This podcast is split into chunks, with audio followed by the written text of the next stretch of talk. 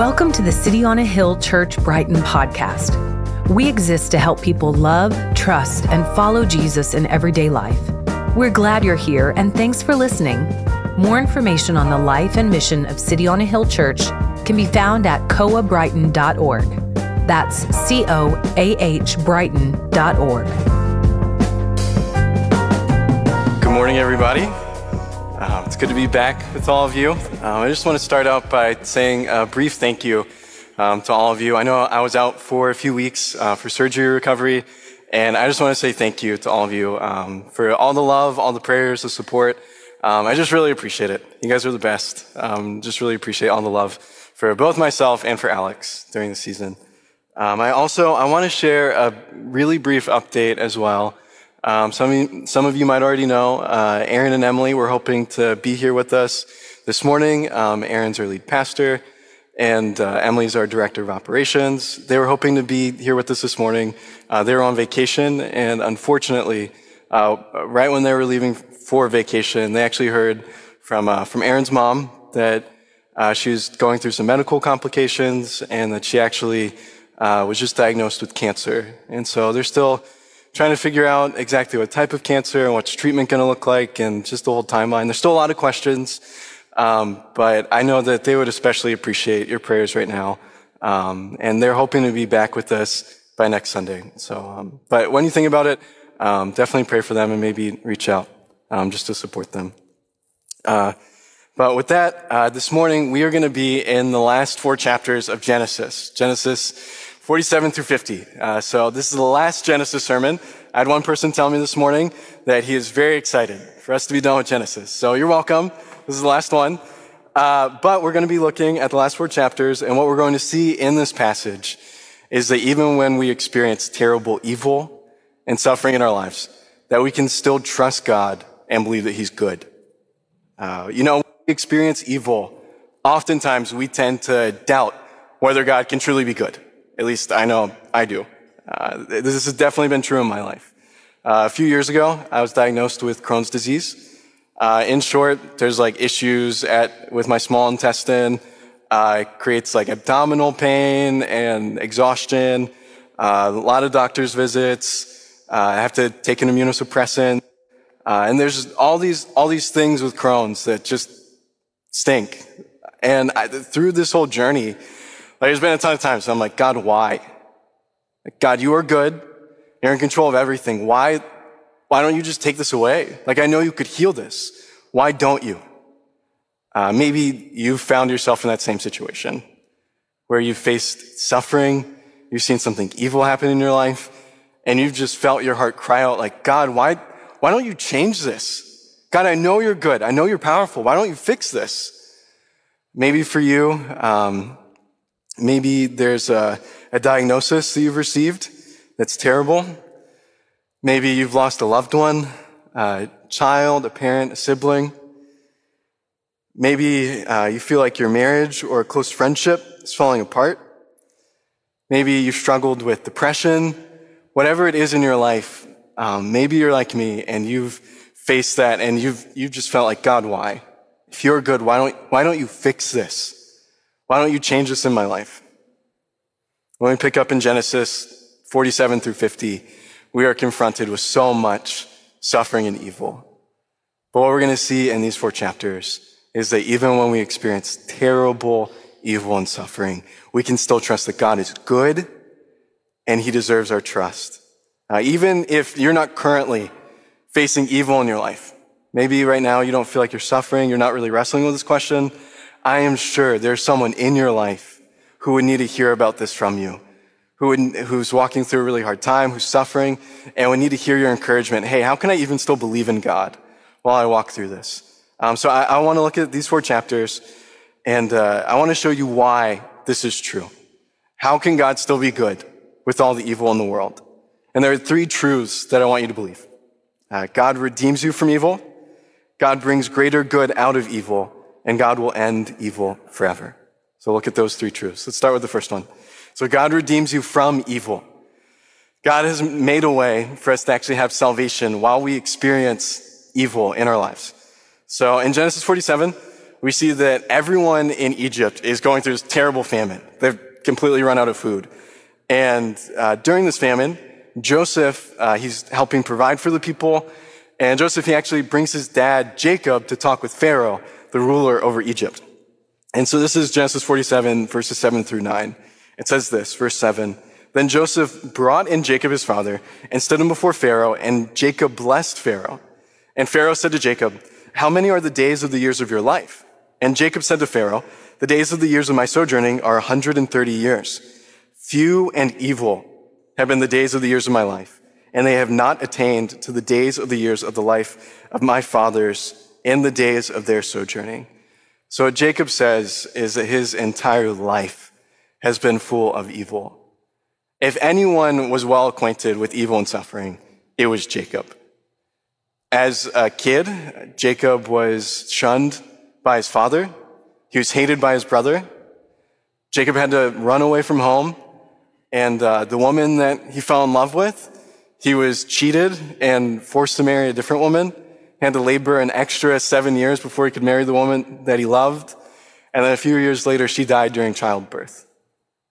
Then after that, Jacob's favorite son, Joseph, was sold into slavery by his brothers, and Jacob sank into a deep depression. Like Jacob knew what it looked like to go through incredible evil and suffering. He says that his whole life, few and evil have been the days of the years of his life. But then we get to Genesis 48. And in that chapter, this is where uh, Jacob actually blesses the two sons of Joseph. And in Genesis 48, 15 through 16, Jacob says something shocking. And at first glance, it looks incredibly contradictory. I'm like, Jacob, how can both these things be true? This is Genesis 48, 15 through 16. It says, And Jacob blessed Joseph and said, The God before whom my fathers Abraham and Isaac walked, the God who has been my shepherd all my life long to this day, the angel who has redeemed me from all evil, bless the boys, and in them let my name be carried on, and the name of my fathers Abraham and Isaac, and let them grow into a multitude in the midst of the earth. Do you see the contradiction? Chapter 47. Jacob says, My whole life, all my days have been evil. In chapter 48, Jacob says, God has redeemed me from all evil. He's been my shepherd all my life long. like, Jacob, how can you say that? How can both of those things be true, Jacob? You've been walking through evil every single day, and God's redeemed you from all of it. Well, to actually explain that, to understand it, uh, first we have to look at verse 16. Jacob mentions, he uses this confusing phrase. He talks about the angel who has redeemed him from all evil. Like, Jacob, what do you mean the angel who redeemed you? Well, all throughout Jacob's life, uh, through Jacob's life, he's been receiving these visions from this angelic messenger. He's been, it's been God's way of communicating with Jacob. And at some point, Jacob has realized uh, that God is his messenger. God wants to speak to Jacob through an angel. And so for Jacob, God and this angel are so closely related to the point that when Jacob says an angel has redeemed him, what he's getting at, he's saying, God, like God who's been talking to me, God who's been appearing to me, that God is the one who has redeemed me from every single evil in my life. Jacob knows that it's God's redemption that helps him to overcome evil. You know, that word redemption is not one that we really use at all today, but it's such a beautiful word. Uh, redemption, it's this idea of buying something back to claim it as your own. Um, often with redemption, there's maybe someone who is in slavery and God, or, and that person's freed, they're redeemed, they're bought back so they can have freedom. That's redemption. And what Jacob's saying is, God has done that for me. Jacob's saying, my whole life, I cheated, I stole from people. I was a thief, but God has redeemed me from all of that. God has bought me back. God has made me his own. God has said, you are mine. God has given me his forgiveness. Jacob has this beautiful understanding of God's redemption, and that's what helps him survive the evil in his life. He's clinging to that. What about you?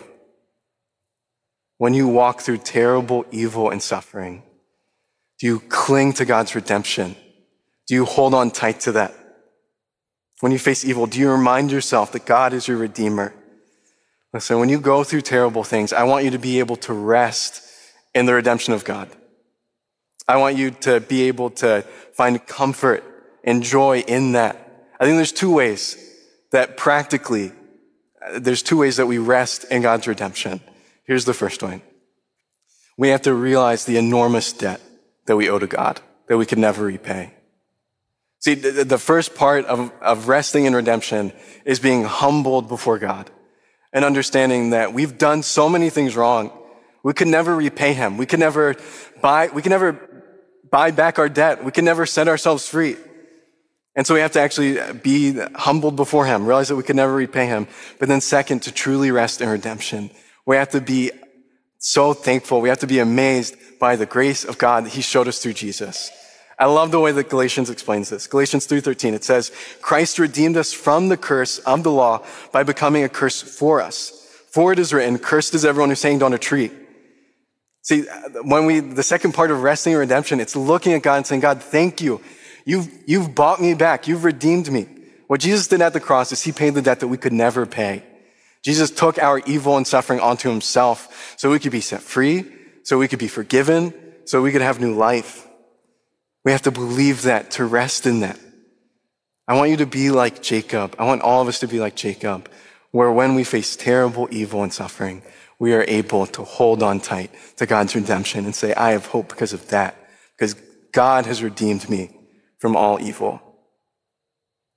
When we face evil in our lives and we question God's goodness, we need to remember that He cared so much about our evil and suffering that He actually came to take it onto Himself. That's the heart of the gospel. God is not a distant deity who's just ambivalent about the things going on in your life. God cares so much about you. God cares so much about the evil and suffering that you're facing that he said, I will come and take it on to myself. That's what Jesus has done for us. See, to address the problem of evil, God didn't just give us logical arguments. He didn't just give us a nice guide. What God gave us was a person. God gave us a redeemer. On the cross, Jesus said, I will take your evil and suffering. I will take it on myself so you can be forgiven and redeemed. When you face evil and suffering, remember that God is good because he has given you redemption. Believe that, trust in that, embrace redemption. Um, that's the first truth that we need to believe to, to really trust that God is good when we face evil and suffering in our lives.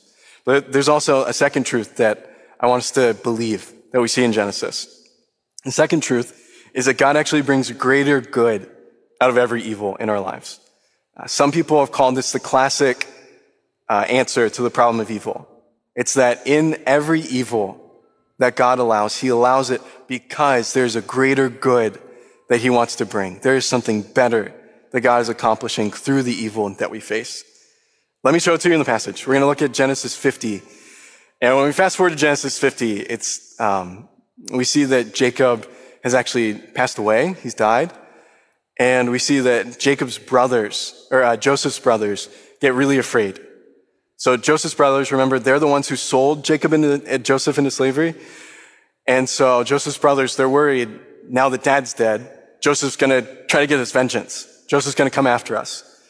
And so they get so worried about this that they, they come up with this plan that they are going to go send a messenger. They're too scared to talk with Joseph himself, themselves. So they decide we're just going to send a messenger to do it for us. And what we're going to do is this messenger is going to tell Joseph, hey, listen, the thing that dad really wanted before he died was for you to forgive us. I mean, this is, this is a terrible scene. And so this messenger goes to talk with Joseph. And here's what happens. This is uh, Genesis 50, verse 15. It says, when Joseph's brothers saw that their father was dead, they said, it may be that Joseph will hate us and pay us back for all the evil that we did to him. So they sent a message to Joseph saying, Your father gave this command before he died. Say to Joseph, Please forgive the transgression of your brothers and their sin because they did evil to you. And now please forgive the transgression of the servants of the God of your father. Joseph wept when they spoke to him. So Joseph's brothers are scared that Joseph is going to get his revenge. And Joseph, he hears this message and he is just so broken.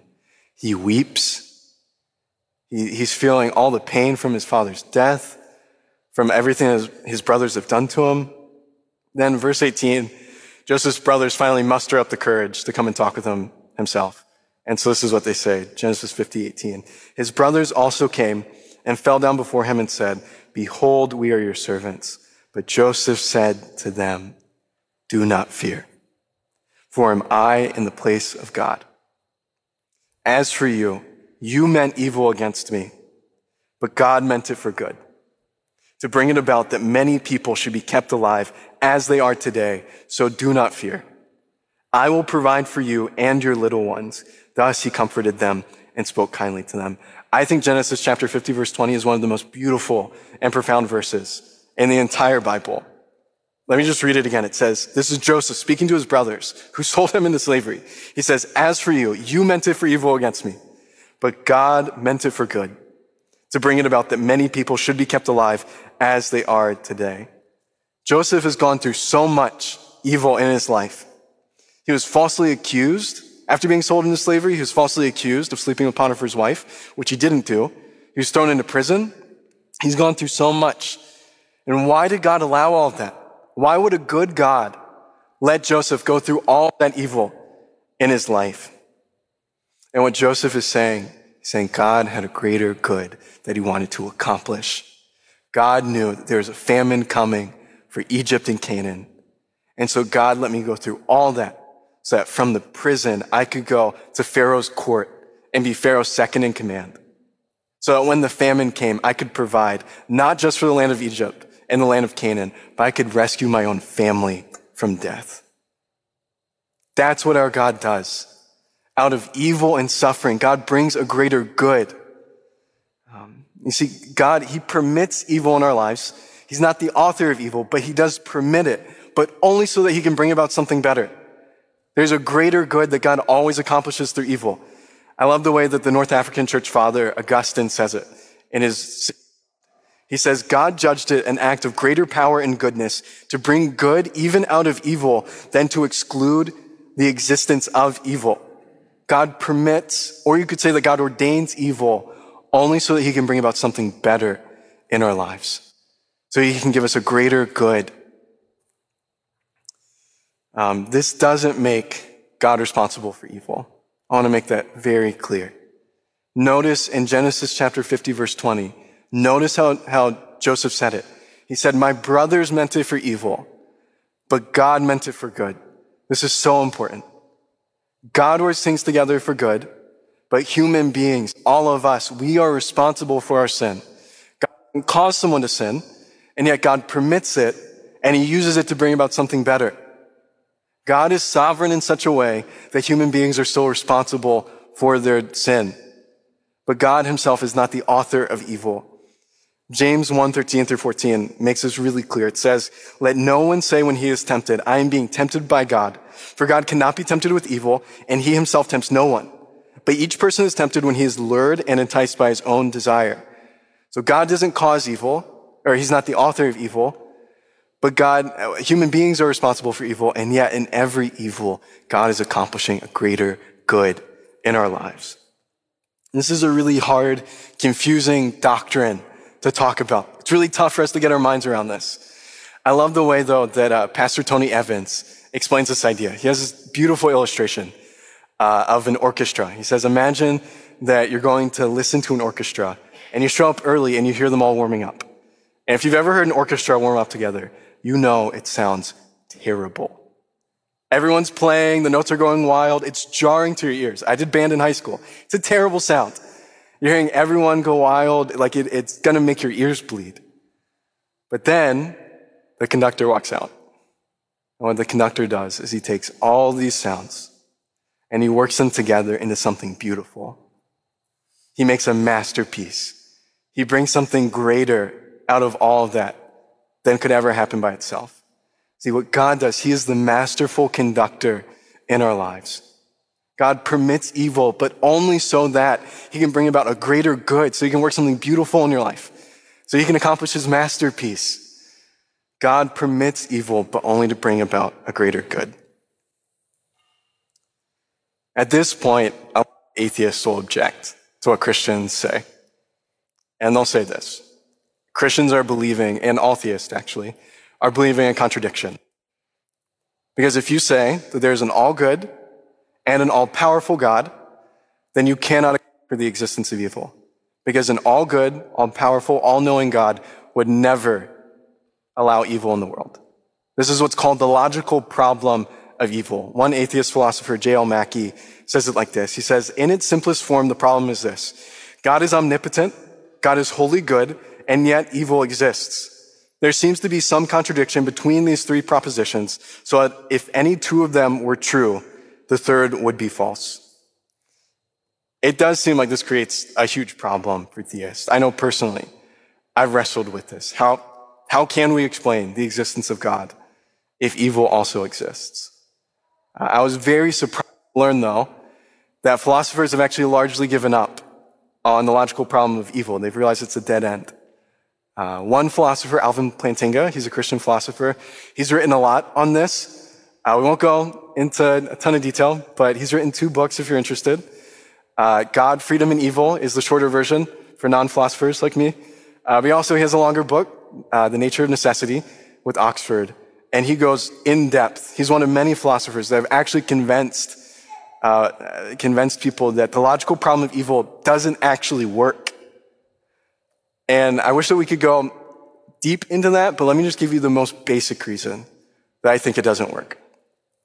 The most basic reason why God can be wholly good, all powerful, and evil still exists. And it's this.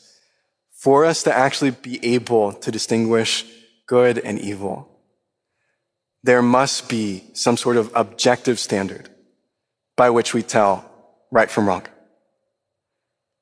We, there has to be something outside of us, something transcendent, something bigger than us that we can look to, some sort of moral standard by which we can say, yes, that is truly good and that is truly evil. Without that, it's all subjective. I say something's evil, another society says it's okay. Who's to say who's right and wrong? There must be something outside of us, some sort of universal moral standard that comes from a moral lawgiver there must be someone who gives morality, who defines it for all of us. And that must be God. You see, the fact that we're actually able to tell that evil exists and objectively say some things are just wrong. Murder is just wrong, whether one society says it's wrong or not. The reason we're able to say that is because God himself is the standard. God is good itself, setting the standard for right and wrong. I love the way that uh, the British intellectual C.S. Lewis talks about this. In his conversion to Christianity, this was a huge issue. And so he talks about this in his Mere Christianity. He says, My argument against God was that the universe seemed so cruel and unjust. But how had I got this idea of just and unjust? A man does not call a line crooked unless he has some idea of a straight line. Of course, I could have given up my idea of justice by saying it was nothing but a private idea of my own. But if I did that, then my argument against God collapsed too. For the argument depended on saying that the world was really unjust, not simply that it did not happen to please my fancies. Consequently, atheism turns out to be too simple. What a what he's, what he's saying is we can tell crooked because we know straight. We can, we can clearly identify unjust because there's a standard for justice. Because God himself is goodness. God shows us what's good. And that's the reason we can say things are objectively evil. The fact that we're able to identify injustice and evil points us to a God who is perfectly good, who is the standard of goodness.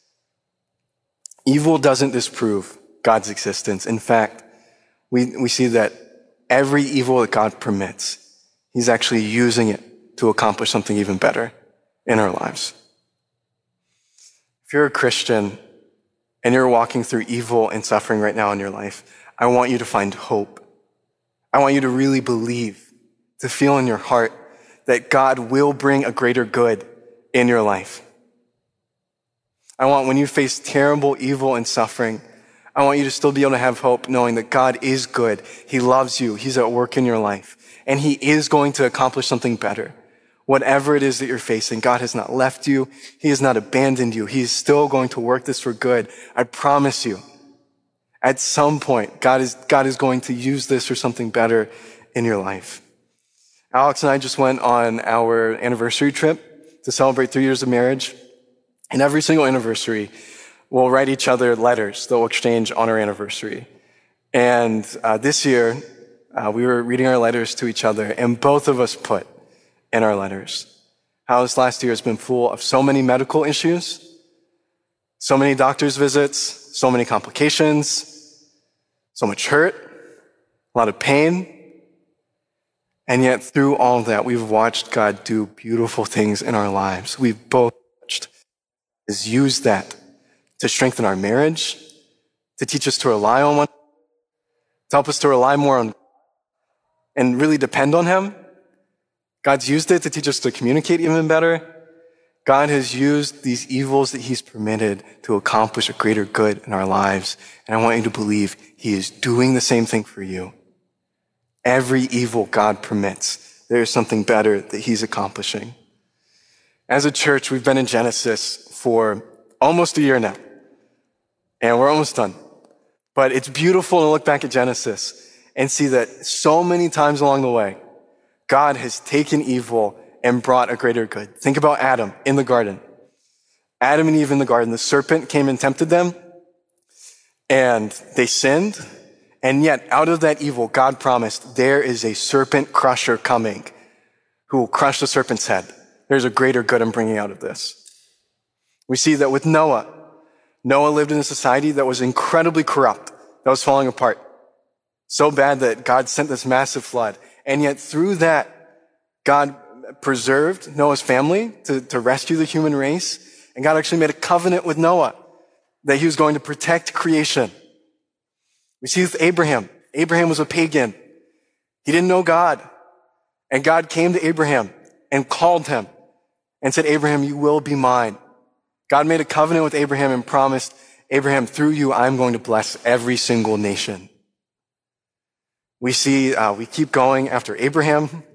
We see Isaac. Isaac left his wife vulnerable, Rebecca, when they were in a foreign land. He was not being a good husband. And yet God promised through Isaac to continue the promise uh, to Abraham, to bring a people that would be multiplied and blessed. Jacob, a cheater and a thief. And yet through Jacob, God came to Jacob and said, your name is no longer Jacob, it's Israel. Through you, I am bringing about my people, Israel. We get to Joseph. Joseph went through slavery, prison, oppression.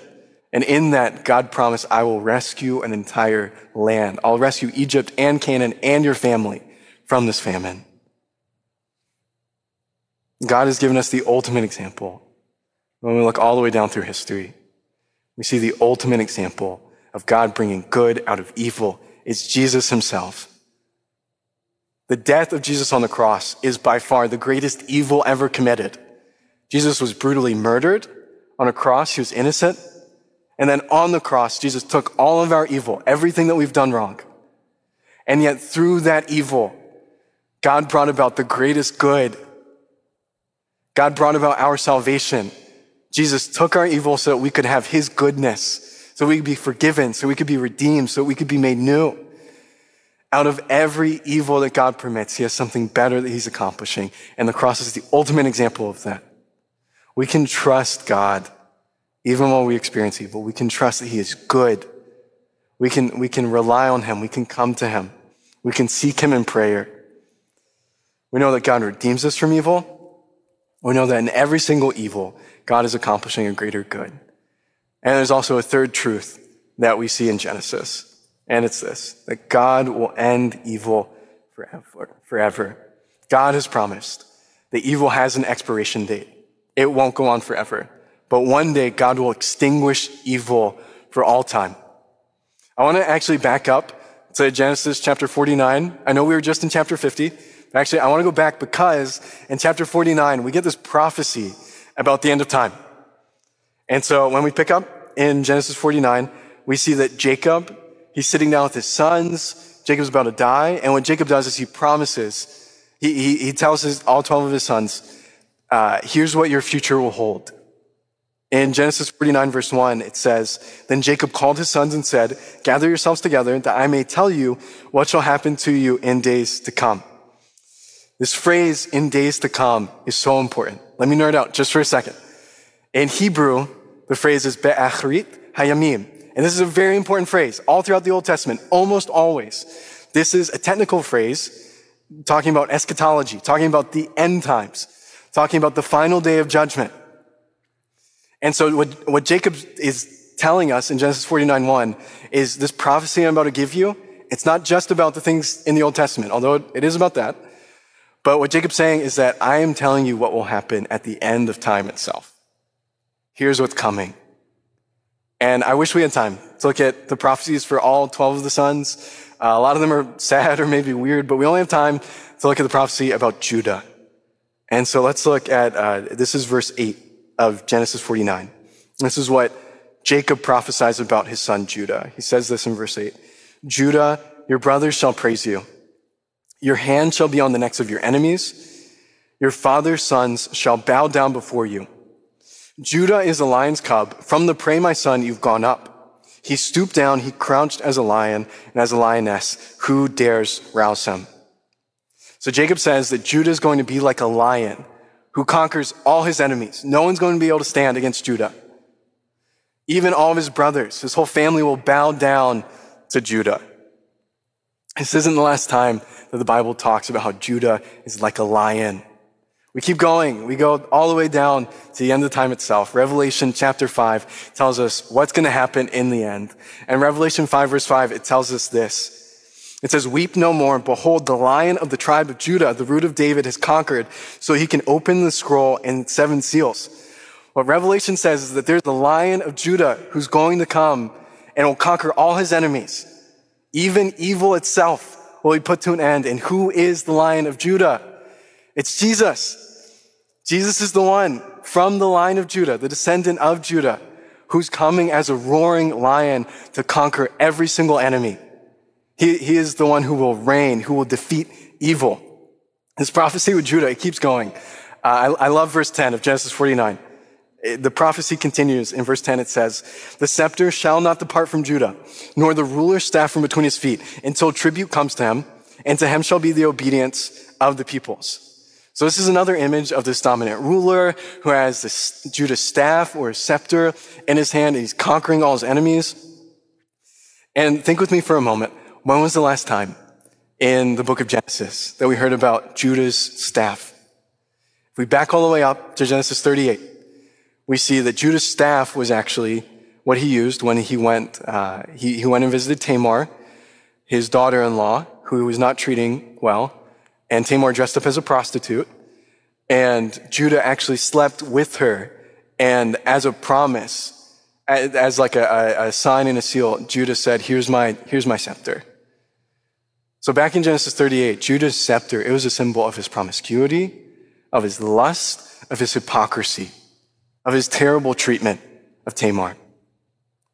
But then when we get to Genesis 49, we get a promise that there is a ruler coming who will wield Judah's scepter properly. He will use the scepter, not for lust, not for hypocrisy, not for evil, but he will use it for good.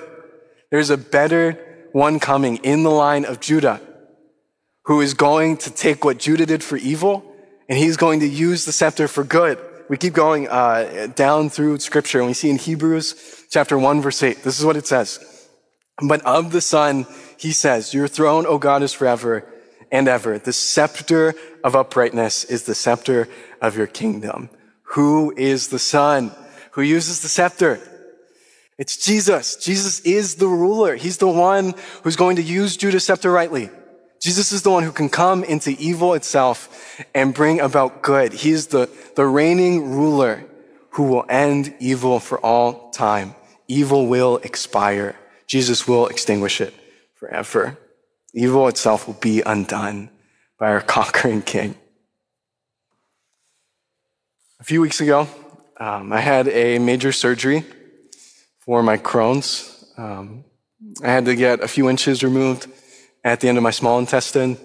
Uh, just some stuff was all bent up, out of shape, creating blockages. And so I had the surgery, and they let me out of the hospital two days later. And Alex and I were sitting down at lunch, and it just hit me that uh, the Crohn's is gone. It's not active in my body anymore. God's used medicine, He's used surgeons to heal that. And uh, I just, you know, broke into tears, and it just hit me like this is a little foretaste of what God is going to do forever in heaven. There is one day when we will look at every disease, when we will look at every, every suffering in the world, we will look at all pain, and we will say, God has put an end to all of it. That's the promise that we have in heaven. Jesus will come and he will put an end to suffering. He will put an end to evil itself. What we see in the gospel is that Jesus took our suffering. He took our pain so we'd be forgiven, so we'd be made new. And then Jesus, he actually, he rose again. The resurrection of Jesus. Uh, Christians don't talk about it enough, but it's, it's so powerful. What Jesus did in his resurrection, he began new creation. Jesus began the process that he will finalize one day when he comes back of new creation, of the world being put right, of evil itself being ended. And in his resurrection, Jesus gave us a promise that the way that he, he rose again with a new body, that one day all of us, if you trust in Jesus, if you believe in him, that all of us will have a new body, will rise again. No more broken bodies, no more Crohn's, no more sickness, no more pain. Everything will be made new. Jesus is going to put an end to, to evil and suffering and give us something better. He'll give us new creation. We also see that Jesus is a conquering king.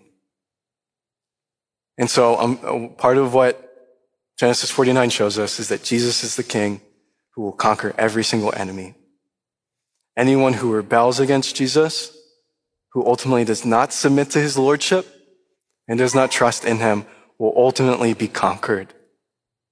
Anyone who does not place their faith in Jesus will face his judgment one day. If you haven't submitted your life to Jesus and placed your faith in him, placed your faith in his perfect life, his death, his resurrection, and believed that's the only way I can be made right with God, do that. Trust in him. Put your faith in Jesus so that you won't face his judgment, but you'll be blessed with his new creation. In all the evil and suffering that we face, we can trust God and believe that he's good. God, he shows us his goodness through his redemption that he gives us. He shows us his goodness by always bringing a greater good out of evil. And God promises that he will put an end to evil forever. Trust in him and see that he's good. Let's pray.